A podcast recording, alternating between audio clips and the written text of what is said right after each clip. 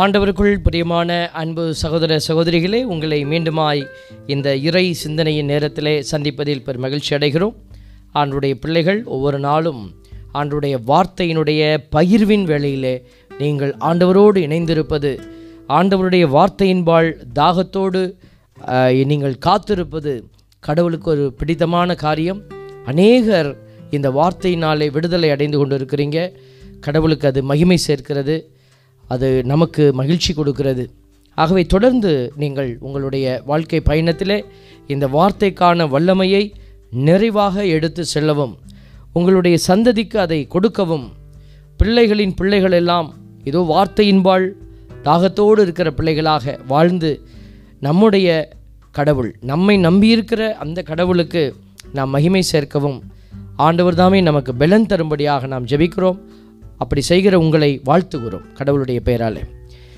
மீண்டுமாய் நம்ம இந்த இடத்துல கூடி ஆண்டுடைய வார்த்தையை கேட்கிறோம். இன்றைக்கு சொல்லப்படுகிற அந்த நற்செய்தியெல்லாம் நமக்கு ஒரு புதிய கருத்தை வலியுறுத்துகிறது. ஆண்டவர் அழகாக சொல்கிறாரு பார்வையற்ற ஒருவர் பார்வையற்ற வேறொருக்கு வழிகாட்ட இயலுமா? இருவரும் குழியில் விழுவர் அல்லவா அப்படின்னு சொல்லிட்டு சீடர் குருவை விட மேலானவர் அல்ல ஆனாலும் தேர்ச்சி பெற்றிருந்தால் குருவை மாதிரி ஆக முடியும். அப்படிலாம் சொல்லிட்டு இயேசுசாமி எங்கே போயிடுறாருன்னா கண்ணில் இருக்கிற மரக்கட்டை துரும்புக்கு போயிடுறார் அப்போ நம்ம என்ன செய்கிறோன்னா ஒரு சில நேரத்தில் பார்வையற்றவர்களாக இருக்கிறோம் என்பதை ஆண்டவர் இந்த இடத்துல நமக்கு சுட்டி காட்டுகிறார். நமக்கு பார்வையே இல்லை நம்ம இன்னொருத்தருக்கு போய் வழிகாட்டுறோம். நம்மளே குறையோடு இருக்கிறோம் நாம் இன்னொருத்தரை வந்து குறைபட்டு அவர்களுடைய குறையை சுட்டி காட்டக்கூடிய ஒரு நிலைக்குள்ளே போகிறோம் நாம் ஒரு சீடத்துவத்தில் தேர்ச்சி அடையாத நிலையில் நான் எப்படி குருவை போல் இருந்து செயல்படுவது? குருன்னா அடுத்தவங்களுக்கு அட்வைஸ் பண்ணணும். இப்போ நம்ம வந்து அந்த இயலாமையில் இருந்து நம்ம என்ன செய்கிறோம் செய்யக்கூடாததை செய்கிறோம் என்று ஆண்டவர் நமக்கு சுட்டி காட்டுகிறார் அப்போ என்ன செய்ய சொல்கிறாரு நம்ம யோசிக்கிறோம். நம்மளை செக் பண்ணி பார்க்க சொல்கிறார் நீ ஒழுங்காக இருக்கிறியா? உன்னுடைய கருத்துகள் நிறைய வரும். அந்த கருத்துக்கு ஏற்ற பிள்ளையாக இருக்கிறியா நீ முதல்ல? அப்போ நம்மை நாமே கடவுளுக்கு உகந்த பிள்ளையாக மாற்றிக்கொள்ள வேண்டும். அதுக்கு நம்ம முயற்சி எடுக்கிறோம். அதுக்கு தான் இந்த இறை வசனங்கள் எல்லாம் நம்மை மாற்றுவதற்கான வசனங்கள். நம்ம நிறைய நேரம் காதில் இந்த இது மாதிரி நிறைய யூடியூப்பில் செய்திகள்லாம் வருது. நிறைய ப்ரீச்சர்ஸ் வந்து பேசுகிறாங்க ஒரு சிலர் பேசுகிறது நமக்கு ரொம்ப பிடிச்சிருக்கு. உடனே கீழே கமெண்ட் அடிக்கிறோம். ஒரு நல்ல வெரி வெரி குட் கமெண்ட் போடுறோம். நமக்கு பிடிக்கலையா? உடனே டொங்கின்னு ஒரு கையில் ஒன்று போடுறோம். நம்ம இப்படி போட்டாலும் சரி இப்படி போட்டாலும் சரி. ஆனால் இந்த வார்த்தையை உள்ளே போடலைன்னா எதுவுமே நடக்காது. அதுதான் ஆண்டவர் விரும்புகிறாரு உள்ளே போடு. நீ வந்து நம்ம வந்து மெசேஜ் கொடுக்குறவங்களுக்கு நம்ம வந்து அப்போ கொடுக்கலாம் டவுனும் கொடுக்கலாம். ஆனால் ஆண்டவர் நமக்கு என்ன கொடுக்க போகிறாருன்னு நமக்கு தெரியணும். நமக்கு அப்போ கொடுப்பாரா? நமக்கு டவுன் கொடுக்க போகிறாரா பல நேரம் நம்மளை சோதித்தறியாத ஒரு கூட்டம் பெருங்கூட்டம் ஓடிக்கிட்டு இருக்குது. நாம் எப்படி இருக்கிறோம்? ஆண்டவருடைய பிள்ளைகள் நீங்கள் சுதாரித்து கொள்ளுங்கள். அதுதான் நம்ம ஆண்டவர் அதுக்காக தான் இதெல்லாம் பேசிகிட்டே இருக்கிறார். இன்னைக்கு அஹ், மாற்கு நற்செய்தி பத்தாவது அதிகாரம் ஐம்பத்தி ஓராவது ரீவசனத்தில் ஒரு ஒரு சம்பவத்தை நம்ம பார்க்குறோம். ஒரு பார்வையற்றவர் இயேசுவிடத்திலே பார்வை கேட்குறார். எப்படி கேட்குறார் பாருங்கள் இயேசு அவரை பார்த்து உமக்கு நான் என்ன செய்ய வேண்டும் என விரும்புகிறீர்? என்று கேட்டார். இந்த பார்வையற்றவர் அவரிடம் இயேசுவிடம் ரபுனி நான் மீண்டும் பார்வை பெற வேண்டும் என்றார். பாருங்கள் பார்வை பெறணும்னா எனக்கு கண்ணு தெரியணும்னு சொல்ல வேண்டியது தானே அந்த மீண்டும் பார்வை பெற வேண்டும். இதை பார்த்தீங்கன்னா ஒத்தமைவு நற்செய்தின்னு சொல்லக்கூடிய மூன்று ஒத்து போகக்கூடிய நற்செய்தி. அதான் ஒத்தமைவு நற்செய்தி. மத்தேயு மார்க் லூக்கா. அங்கே பார்க்குறது இங்கேயும் இருக்கும் இங்கே பார்க்குறது அங்கே இருக்கும். யோவான் மட்டும் வித்தியாசமாக இருப்பார். அதனால் அவர் தனியாக பிரிச்சிருவாங்க. இந்த மூணு நற்செய்தியிலையும் இது வரும். அப்போ மூணு பேருமே இந்த வார்த்தையை மாற்றாமல் எழுதியிருப்பாங்க. சம்பவத்தை மாற்றி மாற்றி எழுதுவாங்க. அவங்களுடைய அந்த க யார் யாருக்காக அவங்க எழுதுகிறாங்களோ அந்த விவிலிய பகுதியை அவங்களுக்கு ஏற்ற மாதிரி என்ன செய்வாங்க? மாற்றி எழுதுவாங்க கதையை அந்தந்த நற்செய்தியாளர். ஆனால் இந்த விஷயத்தில் எல்லாருமே சேர்ந்து எழுதியிருக்காங்க அந்த வார்த்தையை. மீண்டும் பார்வை பெற வேண்டும் அப்படின்னு தான் அந்த பார்வையற்றவர் கேட்குறார். அப்போது நம்ம இன்றைக்கி எல்லாம் தெரியும் எனக்கு அப்படின்னு நம்ம நினச்சிட்டு இருக்கிறோம். நம்ம இன்னும் அறியாத விஷயங்கள் எத்தனையோ நமக்கு கா இருக்கிறது நமக்கு முன்னாடி. அதை நம்ம அறிந்து கொள்ள வேண்டும். அதை ஆண்டவர் விரும்புகிறார் நம்ம எல்லாம் தெரிந்ததை போல் நீ வந்து செயல்படக்கூடாது. அதுதான் ஆண்டவர் சொல்கிறார் பார்வையற்ற ஒருவர். நமக்கு பார்வை தெரிஞ்சது போல் போய் இன்னொருத்தர் பார்வையற்ற ஒருவரை கூட்டிகிட்டு போகிறோம் ரெண்டு பேரும் சேர்ந்து குழியில் விழுந்துருவோம் இல்லையா? அதனால் இந்த பார்வையற்ற நிலை அப்படிங்கிறது எது? ஆத்மாவில் வெளிச்சமாக இல்லை. ஆத்மாவில் எல்லாம் தப்பாக இருக்குது எப்படி போய் இன்னொருத்தருக்கு நீ கை கொடுக்க முடியும்? அதனால தான் ஆண்டவர் நமக்கு இந்த எச்சரிக்கை செய்தியை வைக்கிறார். அப்போ பாருங்கள் ஒன்று கொருந்தியர் பதினொன்று முப்பத்தி ஒன்றில் ஆண்டவருடைய வார்த்தையை பவுலடியார் சொல்கிறார் பாருங்க நம்மை நாமே சோதித்து அறிந்தோமானால் நாம் தீர்ப்புக்கு ஆளாக மாட்டோம். நம்மை நாமே சோதித்து அறிந்தோமானால். சும்மா அறிய முடியாது சோதிக்கணும். அதுக்கு தான் தியானங்கள் நடக்குதுங்க. அங்கங்கே தியானம் வைக்கிறாங்க. எதுக்கு? நீ போய் உன் வேலை வெட்டியெல்லாம் விட்டுட்டு போகணும். போய் உட்காந்து நம்ம அங்கே நம்மளை சோதித்து அறியணும். ஒவ்வொரு வாரமும் ஞாயிற்றுக்கிழமையில் அது ஒரு சின்ன ரிகலெக்ஷன் மாதிரி. நம்ம சோதி தெரியணும் இந்த வாரம் பூரா நல்லா ஓடி இருக்கிறேன்னா ஹவாஸ் மை ரன்னிங் ஆண்டவரை மகிமைப்படுத்தினேன்னா இல்லை என்னுடைய சுயத்தை நான் வெளிப்படுத்தினேன்னா இப்படி நம்ம அந்த வாரம் பூரா நம்ம ஓடி போய் ஆண்டவருடைய வில்லத்தில் உட்காந்து யோசிக்கணும்.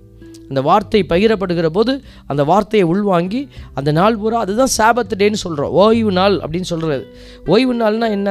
ஆண்டவரோடு இணைந்திருக்கிற நாள் தான் ஓய்வு நாள். அதுக்கு தான் வந்து எந்த வேலையும் செய்யக்கூடாதுன்னு பழைய ஏற்பாட்டில் ஒரு கட்டமைப்பெல்லாம் வச்சுருந்தாங்க. ஆனால் இப்போ அந்த கான்செப்ட் எல்லாம் பெருசாக போயிடுச்சு. இருந்தாலும் ஞாயிற்றுக்கிழமை ஆண்டவருடைய நாளுங்கிறது நமக்கு நல்லா தெரியும். ஆனால் நம்ம ஆண்டவருடைய நாளில் ஆண்டவரோடு இருக்கிறோமாங்கிறது தான் கேள்விக்குறியாயிடுச்சு. சிக்கன் பிரியாணியோடு இருக்கிறோம் மட்டன் பிரியாணியோடு இருக்கிறோம். வெளியூரில் இருக்கிறவங்க என்னத்தோடு இருக்கிறீங்கன்னு எங்களுக்கு தெரியாது. உங்கள் ஊருடைய ஸ்பெஷல் பாஸ்தா பிட்ஸா எது எதையோடு இருக்கிறோம். ஓகே நல்லா சாப்பிட வேண்டியதுதான். நல்லா சாப்பிட்டு நல்லா தூங்கிட்டு அன்றைக்கி டே முடிஞ்சிருச்சு. டிவிக்கு முன்னாடி நம்ம இருந்து அதை பார்த்தேன் இதை பார்த்தேன் எல்லாம் பார்த்தோம். ஆண்டவரை பார்த்தோமா என்னையே நான் பார்த்தேன்னா? அதாவது நம்ம மேலே நம்மளால் இறக்கம் காட்ட முடியலன்னா நம்ம எப்படி அடுத்தவங்க மேலே இறக்கம் காட்ட முடியும்? உன் ஆத்மா அழிஞ்சு போகிறது அந்த ஆத்மாவின் மீது நீ இறக்கம் காட்ட மறுக்கிற. இப்போ ஆண்டவர் எதுக்காக இறங்கி வந்தார்? அவருக்கு ஃபேமஸ் ஆகிறதுக்கா இல்லை. உன் ஆத்மாவை காப்பாற்றுறதுக்கு உன் ஆத்மா அழியுதுறாப்புல அப்படின்னு சொல்லி ஆண்டவர் சொல்லி கொடுக்கறதுக்காக தான் இறங்கி வந்தார். அவர் வந்து எவ்வளோ தூரம் காட்டினாருன்னா சிலுவையில் போய் நின்று காட்டிட்டார். இதை விட ஹையஸ்ட்டு எஃபெக்டிவ் மீன்ஸ் சொல்லவே முடியாது. அதெல்லாம் பார்த்துட்டும் நம்ம என்ன செய்கிறோம் நம்ம ஆத்மாவை குறித்த கவலை இல்லாமல் ஓடிக்கொண்டு இருந்தோம்னா நம்மளை எப்படி கடவுள் மீட்க முடியும்? அதனால தான் சொல்லுகிறோம் கடவுள் நமக்குள்ளே ஒரு பொக்கிஷத்தை வச்சு தான் இந்த உடம்பு உடம்பை வந்து உலக விட்டுருக்கிறார். அந்த பொக்கிஷத்தை வந்து இந்த உலகத்தின் இறுதி முடிவில் வந்து எல்லாம் கிளண்டு விழுந்துரும் கீழே. உடம்பு கீழே விழுந்துரும் அந்த பொக்கிஷம் தான் ஆண்டவர்கிட்ட போகும்போது. அந்த பொக்கிஷம் அவர்கிட்ட போகும்போது அவர் எப்படி கொடுத்தாரோ அதை விட பெட்டராக இருக்கணும்.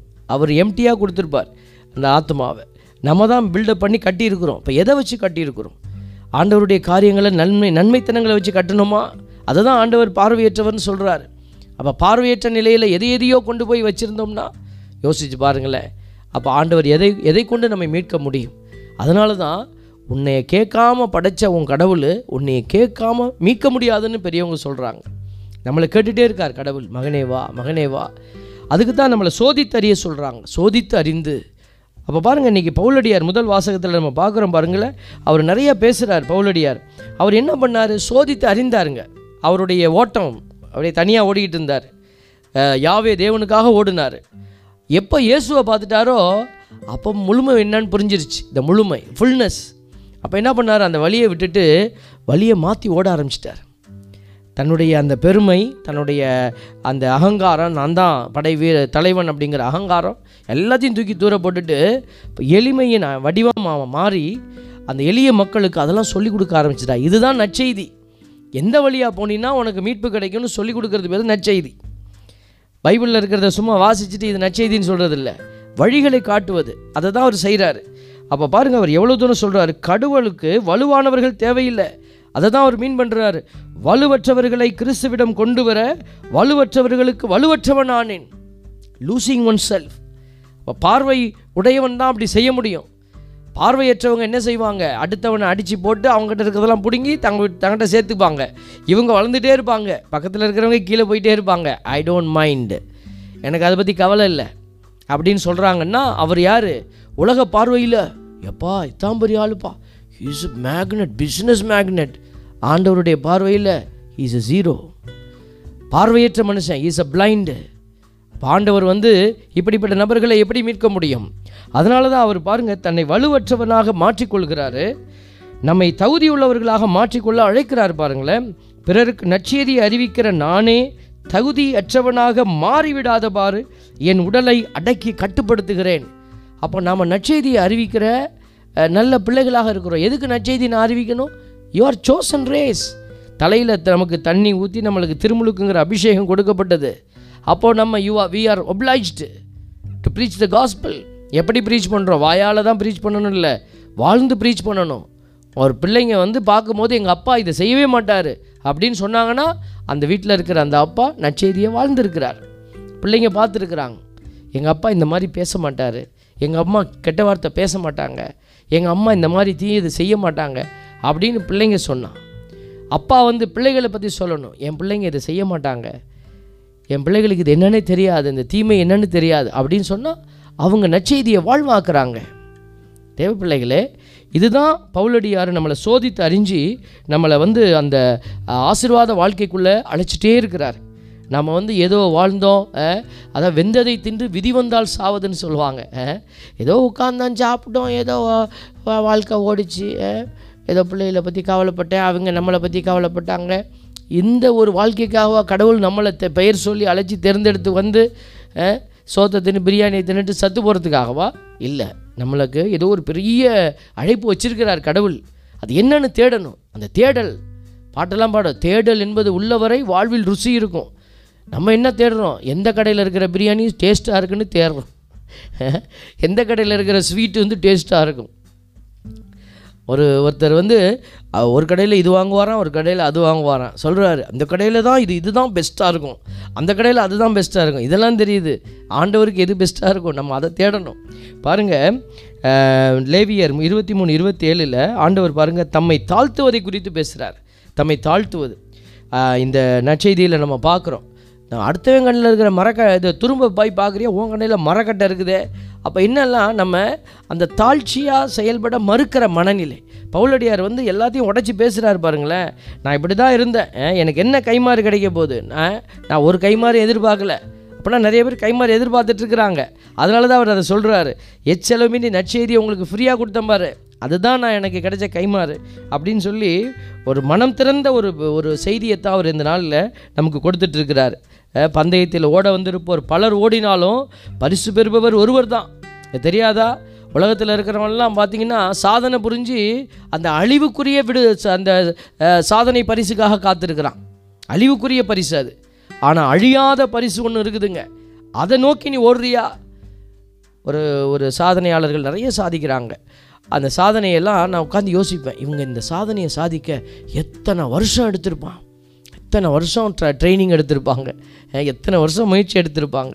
எவ்வளோ டைம் ஸ்பெண்ட் பண்ணியிருப்பாங்க இப்போ நம்ம யோசித்து பார்க்கும்போது இதெல்லாம் தேவையா? ஓகே உலகத்தில் ஓகே அது சாதனை பண்ணுறது நல்லது அவங்க சாதிக்க நினைக்கிறாங்க. ஆனால் அந்த பரிசு அழிந்து போகுமே. ஆனால் அழியாத ஒரு பரிசு இந்த ஆத்மாவுக்கான பரிசு. அந்த ஆத்மாவுக்கான பரிசை நோக்கி இந்த உலகம் ஓடுதா? அதை பற்றி அவங்க தேடுறாங்களா? யோசித்து பார்க்கணும்.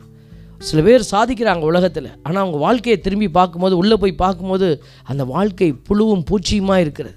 இப்படி தான் வாழணும் இல்லை. But they are very talented guys வெளியில் வந்து எவ்ரி திங் பர்ஃபெக்ட் அவங்க வந்து எல்லாருக்கு முன்னாடியும் டேலண்ட் ஷோ காட்டுறாங்க. ஆனால் உள்ளுக்குள்ளே அவங்களுடைய ஆத்மா பலவீனப்பட்டு கிடக்கிறத நம்ம பார்க்குறோம். அதனால தான் நம்மளை தாழ்த்தணும்னு சொல்லி ஆண்டவர் சொல்கிறாரு பாருங்கள் அந்த ஏழாம் மாதம் பத்தாம் நாள் பாவ கடுவாய் நாள். புனித சபை கூடும் நாள். அன்று நீங்கள் உங்களையே தாழ்த்தி கொண்டு ஆண்டவருக்கு எரிபலி செலுத்த வேண்டும் அப்போ என்ன செய்கிறது தாழ்த்துறதுன்னா அடுத்தவர்களை நம்ம உயர்த்துறதுன்னு அர்த்தம். நம்மளை தாழ்த்துறதுன்னா அடுத்தவங்களுக்கு உயர்த்தணும். அப்போ அடுத்தவங்க மேலே எந்த குறை குற்றப்பாடும் நம்ம சொல்வதை குறைக்கணும். குறைக்கணும். அங்கே குறை இல்லாமல் இல்லை இருக்குது அதுக்கு மேலே நம்மக்கிட்ட இருக்கு. அதை தான் ஆண்டவர் சொல்கிறார் அப்போ தாழ்த்துதல் என்பது இங்கே வருது ஒரு கான்செப்ட் தாழ்த்தினால் தீமை விலகும்னு ஆண்டவர் சொல்கிறார் பாருங்க. ஒன்று அரசர் இருபத்தொன்று இருபத்தி ஒம்போதில் ஆண்டவர் சொல்கிறாரு என் திருமுன் ஆகாபு தன்னை தாழ்த்தி கொண்டதை கண்டாயென்றோ என் என் திருமுன் கடவுளுடைய திருமுன் தாழ்த்திக்கிட்டார். பார்த்தீங்கள அவன் என் திருமுன் தன்னை தாழ்த்தி கொண்டதால் நான் அவன் வாழ்நாளின் போது தீமை வரச் செய்யாமல் அவனுடைய மகனது வாழ்நாளின் போது அவனுடைய குடும்பத்தாரின் மேல் தீமை விழச் செய்வேன். நீங்கள் இதை கேட்டவனையும் சொல்லுவீங்க அட என்னடா அது? பெரிய அநியாயமாக இருக்குது. அவன் அவனை காப்பாற்றி விட்ட கடவுள் அவன் பிள்ளையை கொண்டு விடுவேன்றாரு அப்படின்னு. ஆமாம் தலைமுறை சாபம் தாண்டி வரும். அப்போ அந்த பையன் என்ன செய்யணும்? அவனும் கடவுளுக்கு முன்னாடி தாழ்ச்சியோட ஆ, அப்படியே நின்றுந்தானா அந்த த சாபம் அடுத்த தலைமுறைக்கு அவனும் தாண்டி போகும். அடுத்த தலைமுறையில் இருக்கிறவன் ஐயா அப்பா ஆண்டவரேன்னு அவன் அவனும் காலில் விழுந்துட்டு ஆண்டவர்கிட்ட தாழ்ந்து போகிறான்னா அங்கேருந்து தாண்டி போகும். எந் அந்த ஜெனரேஷனில் பல ஜெனரேஷன் தாண்டி வந்துக்கிட்டு இருக்கோம். எந்த பைய எந்த மகன் அந்த த- தலைமுறையில் எவன் ஒருத்தன் கடவுளை சீண்டாமல் கடவுளை தேடாமல் வாழ்ந்துக்கிட்டு இருக்கான எல்லாம் சேர்ந்து அங்கே உள்ளும் டம்மு நீடி அப்போ அவங்க நினைப்பான் நாங்கள் என்ன செஞ்சோம்? தலைமுறை தாண்டி வந்துக்கிட்டு இருக்குது உன்னுடைய ஓட்டம். அதனால் யூ கெனாட் எஸ்கேப் நம்ம வந்து ஒரு தலைமுறையினுடைய வாரிசாக தான் வந்துக்கிட்டு இருக்கிறோம். அதனால் அங்கிருந்து வர வாரிசினுடைய பெருமையை மட்டும் வாங்கிக்கிறீங்கள? எங்கள் தாத்தாவுக்கு தாத்தா மிராசுதாருங்க. நானும் மிராசுதாரு. அந்த மிராசுதார் பட்டத்தை மட்டும் வாங்கிக்கிறீல்ல? பட்டம் சுட்டுறாங்க ஒரு சில இடங்கள்லாம் என்ன? இவருக்கு இவர் என்ன பண்ணார்? இவர் ஒன்றும் பண்ணலை. இவர் இருக்கிற சொத்தெல்லாம் அழிச்சார். ஆனால் தொப்பி மட்டும் வாங்கி வச்சுக்கிட்டார். இவருக்கு வந்து பட்டம் சுட்டுறாங்க. அரசர் வ வ வம்சாவளியில் வராரு. அப்போது நன்மையை மட்டும் நீ வாங்கிக்கிறீல்ல? இந்த வாங்கிக்க சாபத்தையும். ஆண்டவர் சொல்கிறார் அதனால் நம்ம என்ன செய்யணும்? நம்மளுக்கு அந்த தீமை அண்டாமல் இருக்கணும்னா நீ காலில் விழுந்துடணும். ஆண்டவரே தாவிது விழுந்திருந்தாருங்க. சாலமனு விழுந்திருந்தாரு அப்புறம் எந்திரிச்சிக்கிட்டாரு. என்ன கடவுள் பண்ணிட போகிறாரு அடித்தார் கடவுள். பாருங்கள் சாலமன் பெரிய ஞானி தான் உன் ஞானத்தை நான் மடமையாக்குவேன். ஆண்டவர் செய்தார். எங்கே? அங்கே என்ன பிரச்சனை? தாழ்த்த மறந்துட்டார். பொண்டாட்டி அறநூறு எழுநூறு ம மனைவி வச்சுருந்தார். அவங்களுக்கு தாழ்த்தினார் தன்னை கடவுளுக்கு தாழ்த்த மறந்துட்டார். பார்த்தீங்களா சொல்கிற பாயிண்ட்டை புரிஞ்சுக்கணும். உடனே சாலமனுக்கு அறநூறு பொண்டாட்டி இருந்துச்சான் நமக்கு தான் கடவுள் ஒன்றே ஒன்று வச்சு விட்டுருக்கிறார். வேணுமா அறநூறு உங்களுக்கு? ப்ரைஸ் எல்லாம் ஒன்றை வச்சுக்கிட்டே இந்த பாடுபடுறேன். அந்த மனுஷன் என்ன தான் செத்தா சாலமன் சா மோச்சத்துக்கு தான் போயிருப்பார். ஒன்றுக்கே இந்த பாடுபடுறான் அறநூறு வச்சு என்ன பாடுபட்டிருப்பான் அந்த மனுஷன்? நீங்கள் மனசுக்குள்ளே நினைக்கிறதெல்லாம் என் மண்டையில் ஓடுது. இப்போ அது பாயிண்ட் இல்லை. நம்ம யோசிக்க வேற பாயிண்ட் வந்து பொண்டாட்டியை பற்றி இல்லை. அந்த தாழ்த்துறதை பற்றி நம்ம பேசிட்டு வரோம். சின்ன பிள்ளைகளுக்கெல்லாம் ஒன்றுமே புரியாது. என்னமோ சாமியார் என்னமோ சொல்கிறார் பொண்டாட்டி பொண்டாட்டிங்கிறார். என்னன்னு புரியலையே அப்படின்னு சொல்லி பிள்ளைங்களாம் கொஞ்சம் அப்படியே யோசிப்பாங்க. அப்பா அம்மாட்ட கேட்டு தெரிஞ்சுக்கங்க. அது என்னன்னு. பாருங்கள் தாழ்த்தினால் தீமை விலகும் அப்படின்னு அந்த அரசர் ஒன்றில் முதலாவது புத்தகத்தில் இருபத்தி ஒன்று இருபத்தொம்போதில் பார்த்தோம். இது மாதிரி நிறைய இருக்குது. நிறைய இருக்குது. பேசினா பேசிகிட்டே போகலாம் இப்போது நான் ஒரே ஒரு விஷயத்துக்குள்ளே வரோம். நம்ம வந்து ஒரு போட்டுக்குள்ளே இருக்கிறோம். நமக்குன்னு ஒரு போட் நோவாவுக்குன்னு ஒரு போட்டை செஞ்சுக்கிட்டார் பார்த்தீங்களா அழிய போகிற நேரத்தில் ஆண்டவர் சொல்லும்படியாக செஞ்சுக்கிட்டார். ஆனால் நம்ம எல்லாருமே ஒரு போட்டுக்குள்ளே உட்காந்துருக்குறோம் மத்திய நற்செய்தியில் நம்ம பார்க்குறோம் ஆண்டவர் வந்து பதினான்காவது அதிகாரத்தில் இருபத்தைந்துலேருந்து வாசிக்கக்கூடிய அந்த இறைவசனத்தில் பார்த்தீங்கன்னாக்கா ஏசுசாமி கடலில் நடந்து வராரு. அப்போது எல்லாருக்கும் ஒரு ஆசை வந்துச்சா தெரியல. ஆனால் ராயப்பருக்கு ஒரு ஆசை வந்துருச்சு. ஏசு ஏசு இப்படி நடக்கிறாரே. நம்மளும் கேட்போமே எல்லாம் காசு பணம் கேட்க பார்க்குறோம் இது தானே கேட்க போகிறோம் ஆண்டவரே எனக்கு ஒரு சான்ஸ் போடுறீங்களா? நான் நடந்து வரட்டுமா? கடலில். ஏசு கமான் அப்படின்னார். கமான் அப்போ என்ன செய்தார்? இயேசு அந்த பேதரு படகை விட்டு வெளியேறினார். படகை விட்டு வெளியே வந்தார். பாருங்கள் அந்த சூழல் பார்த்தீங்கன்னா கடல் ஒரு பயங்கரமான சூழல். அதில் அவர் என்ன செய்தார்? அதில் கால் எடுத்து வைக்கிறார். யாரை நம்பி வந்தார்? அதில் நல்லா வாசித்து பாருங்கள் ஆண்டவரே நீங்கள் ஆணையிடுங்க நான் வரேன். இன்றைக்கி மனுஷங்க சொல்கிறாங்க தலைவா ஆணையிடு அடிபணிகிறேன் அப்படிங்கிறாங்க. நம்ம தலை உலக தலைவர்கள்லாம் ஆணையிட்டுட்டு அவங்க போயிடுவாங்க. நீ அடிபணிஞ்சிக்கிட்டே இருக்க வேண்டியது தான் ஆனால் உன்னை உயர்த்த ஒருத்தர் உண்டு. நீ அவருக்கு அடிபணிஞ்சின்னா அவர் உன்னை அப்படியே வச்சிருக்க மாட்டார். உன்னை வாளாக்காமல் தலையாக்குவார். Price Lord வாழாக்காமல் தலையாக்குவார். அவர் கேட்குற ஆண்ட எப்படி கேட்குற பேதர் கேட்குறாரு பாருங்க. ஆண்டவரே சொல்லுங்கன்னு கூட சொல்லலை. ஆண்டவரே யூ கமாண்ட் நீங்கள் கமாண்ட் கொடுங்க நான் வரேன். அவர் சொன்னார் எஸ் கம் அவுட் அப்படின்னார். வா. அப்படி இறங்கினார். இறங்கினவர் தான் கொஞ்சம் அப்படி நிலை குலைஞ்சிட்டார் பார்த்தீங்களா அப்போது இந்த coming out of the boat யா வேறு யாருக்குமே அந்த போட்டில் இருந்தவங்களுக்கு யாருக்குமே அந்த அனுபவம் கிடைக்கல பார்த்தீங்களா ஒன்லி பேதூருக்கு மட்டும்தான் கிடைச்சிச்சு. ஏன்னா ஹி வென்ச்சர்ட் அவர் வெளியில் வரணும்னு ஆசைப்பட்டார். அந்த ஆசை அந்த கடவுளுடைய பேரால் வெளியில் வரணும்னு ஆசைப்பட்டார். யூ கமாண்ட் மீ இன்றைக்கி நாமளும் வெளியில் வரணும். We have to get out of the boat நமக்குன்னு நிறைய போட்டு வச்சுக்கிட்டு உட்காந்துருக்கோம் நீங்கள் நமக்குன்னு இருக்கக்கூடிய நான் நல்லவன் மற்றவன் எல்லாம் கட்டவன் அப்படிங்கிற போட்லேருந்து அந்த சுயநலத்தினுடைய போட்லேருந்து வெளியில் வா. ஆண்டவர் உன்னை புதிய அனுபவங்களை கொடுப்பார். அப்படி வெளியில் வரும்போது. பாருங்க ஒன்று அரசர் பத்தொன்பது பதினொன்றில் சொல்லப்பட்டிருக்கிறது அப்போது ஆண்டவர் வெளியே வா மலைமேல் என் திருமுன் வந்து நில் இதோ ஆண்டவராகிய நான் கடந்து செல்லவிருக்கிறேன். ஒழிஞ்சிக்கிட்டு இருந்த இறைவாக்கினட்ட பாஸ் சொல்கிறார் நீ வெளியில் வா நான் இப்போ கடந்து போக போகிறேன் இஸ் கோயிங் நீ வெளியில் வந்தீங்கன்னா you will see the magnificent glory of the presence of the lord ஆண்டவருடைய அந்த மகிமைக்குரிய காட்சியை நீ பார்ப்ப அவர் வெளியில் வந்தார். பார்த்தீங்களா அப்போ கடவுள் வெளியே வான்னு நம்மளை கூப்பிடுற அந்த அழைப்பை கேட்டு யாரெல்லாம் வெளியில் வரமோ நம்ம ஏதோ ஒரு அதிசயத்தை பார்க்க போகிறோம் ஏதோ ஒரு அதிசயம். தொடக்க நூல் எட்டு பதினாறில் நம்ம பார்க்குறோம் பாருங்கள் நீயும் உன்னுடன் உன் மனைவியும் உன் புதல்வரும் உன் புதல்வரின் மனைவியரும் பேழையிலிருந்து வெளியே வாங்க. நோவா பேழையில் கட்டிக்கிட்டு உள்ளே உட்காந்துருக்கார் பாருங்கள் ஒரு பல மாதமாக அவர் உள்ளே உட்காந்துருந்தார் அவருக்கு எப்படி இருந்திருக்கும்? எப்படா வெளியே போகும்னு இருந்திருக்கும். இந்த இந்த இந்த இக்கட்டான சூழ்நிலை உள்ள எல்லா மிருகமும் இருக்குது. ஒரே வாடை இந்த இந்த இந்த டென்ஷன்லேருந்து எப்போ போய் வெளியில் போய் நிம்மதியாக கொஞ்ச நேரம் அந்த காற்று வாங்கலாம் அப்படின்னு சொல்லி அவர் எவ்வளோ ஆசைப்பட்டிருப்பார் இல்லைங்களா? இன்றைக்கி நாமும் பலவிதமான இக்கட்டுகள் எப்- பலவிதமான கஷ்டத்துக்குள்ளே நாமளே மாட்டிக்கிட்டு அப்படியே இருக்கிறோம். இது போதும் இந்த நாத் என்ன பண்ண பழகியாச்சு நாத்தத்தோடு வாழ்ந்தாச்சு அப்படின்னு சொல்லி நம்ம என்ன செய்கிறோம் அதை ச அதை வந்து நம்மளே திருப்தியாக்கி கொள்கிறோம் இல்லை ஆண்டவர் உன்னை புதிய ஆசீர்வாதங்களை காண செய்வார். நம்ம என்ன செய்யணும்? We have to come out ஆண்டவர் சொல்கிறாரு பேழையிலிருந்து வெளியே வா. உன்னுடைய குடும்ப அந்த சூழலிலிருந்து நீ பிடிச்சு வச்சிருக்கிற அந்த பிடிப்பு நிலையிலிருந்து வெளியே வா. ஆண்டவர் நம்மளை கூப்பிடுறாரு. தானியல் மூணு இருபத்தாறில் பாருங்கள் நெபுகத்நேசர் எரிகிற தீச்சுளையின் வாயிலருகில் வந்து நின்று உன்னத கடவுளின் ஊழியர்களாகிய சாத்ராக்கு மேசாக்கு ஆபேத்னேகு வெளியே வாருங்கள் என்றான். அவ்வாறே சாத்ராக்கு மேசாக்கு ஆபேத்நேகு ஆகியோர் நெருப்பை விட்டு வெளியே வந்தனர். பார்த்தீங்களா வெளியே வாங்குற அந்த அழைப்பை அவங்களுக்கு கிடைச்ச உடனே அவங்க எப்படி வெளியில் வந்தாங்க? தீயின் நடுவே நின்னாலும் அவங்கள ஒன்றுமே செய்ய முடியல. அவங்க நிம்மதியாக வெளி உள்ளே போனது மாதிரி ஃப்ரெஷ்ஷாக வெளியில் வந்தாங்க. பார்த்தீங்களா அப்போ நம்ம தீயின் நடுவே நடந்தாலும் கடல் நடுவே நீ நடந்தாலும் ஆண்டு பாட்டெல்லாம் பாடுறோம். கடல் கடந்து சென்றாலும் தீ நடுவே நடந்தாலும் பனியின் ஊடே நீ கடந்து போனாலும் நீ என்ன வேணாலும் போட்டுக்கோங்க. ஆண்டவர் மட்டும் உன் வாழ்க்கையில் இருந்தால் போதும். எதுவும் உன்னை எதுவும் செய்ய முடியாது. உன் வாழ்க்கையில் துன்பம் இருக்கும் துயரம் இருக்கும் அழிவுக்கான அடையாளங்கள் இருக்கும் சாவின் பள்ளத்தாக்கில் நீ நடக்க நேர்ந்தாலும் உன்னை எதுவும் தீண்ட முடியாது.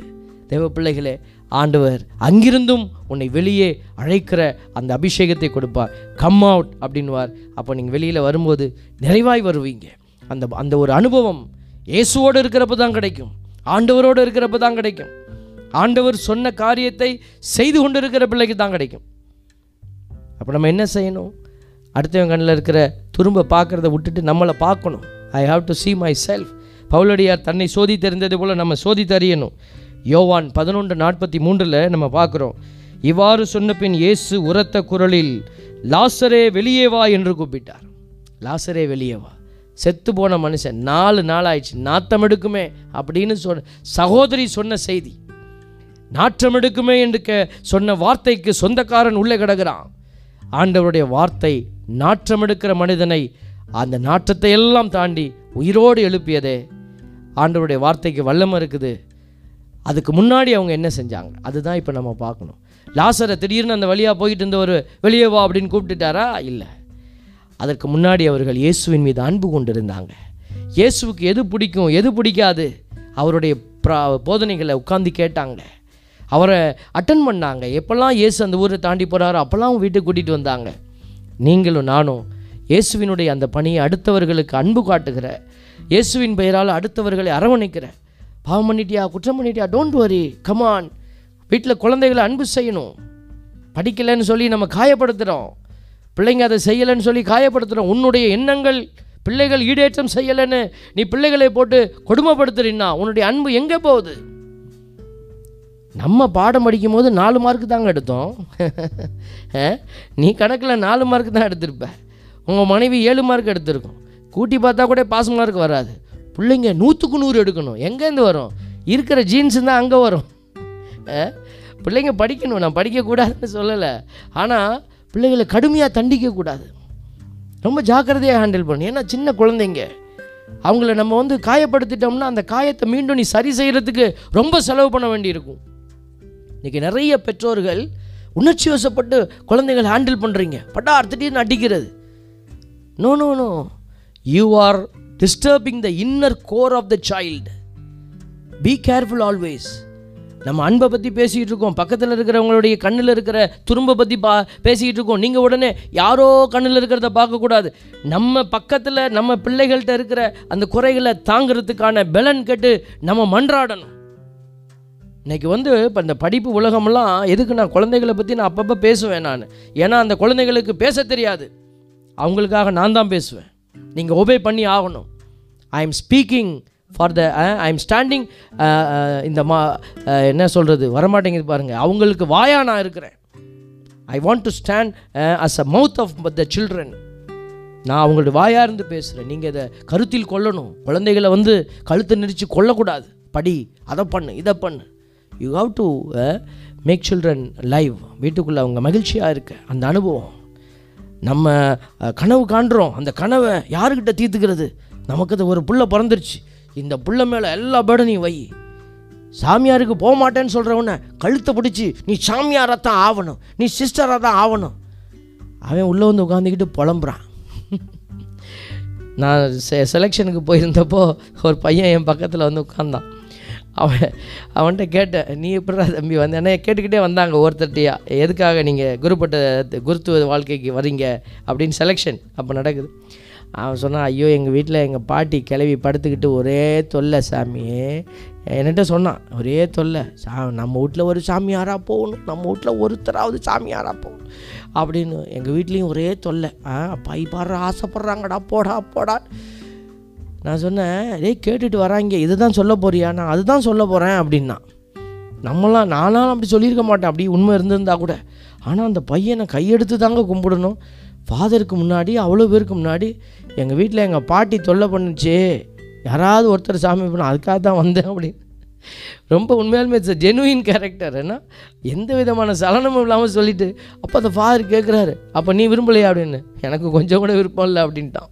பாருங்கள் என்கரேஜ் பண்ணணும் ஆனால் ஃபோர்ஸ் பண்ணக்கூடாது இல்லையா? அதை நான் சொல்கிறேன் நான்.